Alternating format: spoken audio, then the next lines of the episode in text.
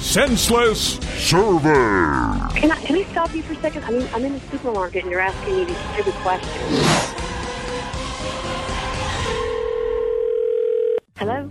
Hey, how are you this morning? Um, I'm, I'm very busy. Got it. I'm calling from the U.S. Census Bureau. Have a couple of questions. Won't take long. Can I ask you a few? Um, okay. Um, I suppose I can I can do it very quickly. Uh huh. All right, I'll, I'll try and go as quickly as possible. Would you like to see more done to discourage normal chickens from discriminating against boneless chickens? I'm sorry? Would you like to buy a vowel? Uh, No. Can you think of anything the Belgians have invented other than the waffle? What is this about? It's about getting uh, answers to these very important questions. Like Blake Shelton says, uh, do you like to get your swerve on? Uh, no. Uh, Let me ask you this. I- If women that are well endowed work at Hooters, then do women with one leg work at IHOP? These are ridiculous questions.